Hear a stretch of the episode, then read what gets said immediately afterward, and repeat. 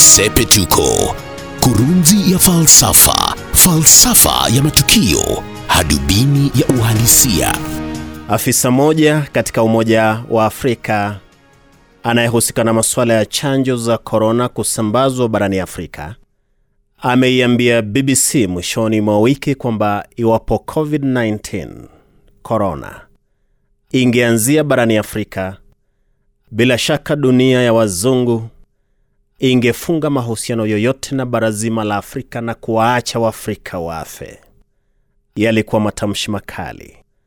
Afisa huyo wa AU, raia wa Nigeria, alisema iwapo korona ingeanzia Afrika, wazungu wasingeitaja kuwa janga la kimataifa. Wangesema ni matatizo ya kawaida ya Afrika, lindi la hangaiko na vifo. Lakini kwa sababu korona ilianzia Uchina na kusambaa kwa haraka hadi Italia, Uhispania na bara Ulaya zima, suala hilo lilichukuliwa na nchi za wazungu kuwa janga lililofaa kuwashirikisha wanadamu wote ulimwenguni.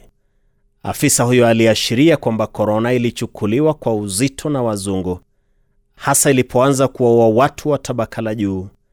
Hata familia ya kifalme ya Uingereza ikakumbwa. Kwa sasa namna ambavyo nchi za wazungu zimepokea tangazo la Afrika Kusini la kutokea aina mpya ya virusi vya korona ambavyo sasa vinaitwa Omicron, nchi za bara Ulaya zimeharakisha jabu, Utafikiri ni umeme kupiga marufuku ndege za kutoka nchi za kusini mwa Afrika kutua Ulaya. Saa chache baada ya tangazo la Afrika Kusini, bara la Ulaya lilikuwa limepiga marufuku ndege za Afrika Kusini. Saa mbili tatu hivi baadaye nchi za Ulaya zilipiga marufuku ndege za Botswana, na kufikia Jumamosi jioni nchi nane za kusini mwa Afrika zilikuwa zimepigwa marufuku kuingia barani Ulaya: Afrika Kusini, Botswana, Zambia, Zimbabwe, Namibia na kadhalika. Jumamosi usiku bara la Ulaya lilikuwa linaicheka Amerika eti kwa sababu kulikuwa na abiria wametua kule kutoka Afrika Kusini. Ikaanza kudaiwa kwamba Rais Joe Biden analala usingizi. Uchochezi ukawa kwamba alifaa kuwa amezipiga marufuku ndege za kutoka Afrika Kusini au nchi yoyote ya eneo la kusini mwa Afrika. Ndiyo tuulize, kama korona ingeanzia Afrika, je? Hebu niseme hivi, magonjwa mengi ambayo yametatiza dunia nzima kwa miaka mingi yamekuwa yakitoka uzunguni. Bara la Afrika lingekuwa asili ya magonjwa mabaya jinsi mabara ya Ulaya na Amerika yalivyo, wazungu wangekuwa wametengeneza silaha za kuiondoa kabisa Afrika ulimwenguni. Imekuwa bahati nzuri kwa Afrika kwamba magonjwa mengi mabaya ambayo yametatiza dunia kwa miaka mia sita hivi yamekuwa yakianzia uzunguni. Tangu ukoloni na hata kabla siku za kuwafanya Waafrika watumwa, maradhi mabaya hata yanayoathiri sehemu za uzazi kama kisonono na kaswende yote yalitoka uzunguni. Hata funza ambao hutatiza zaidi ya Afrika, hasa maeneo ya milima nchini Kenya, yalifika Afrika kupitia ujio wa wakoloni. Waliwatoa funza India.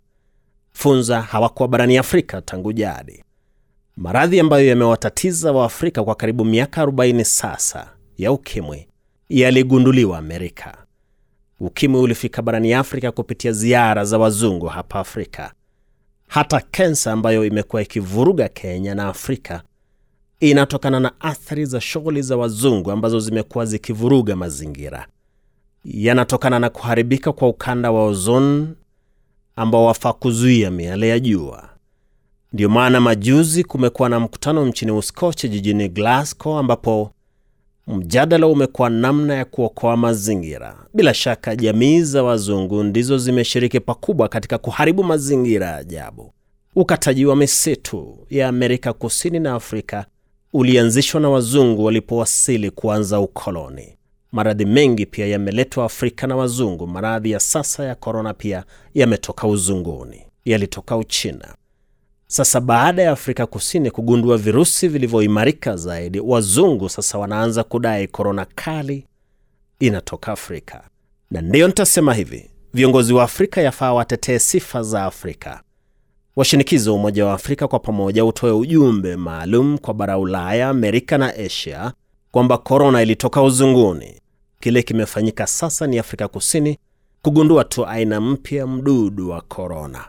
Sio kwamba sasa Afrika ndicho chanzo cha korona.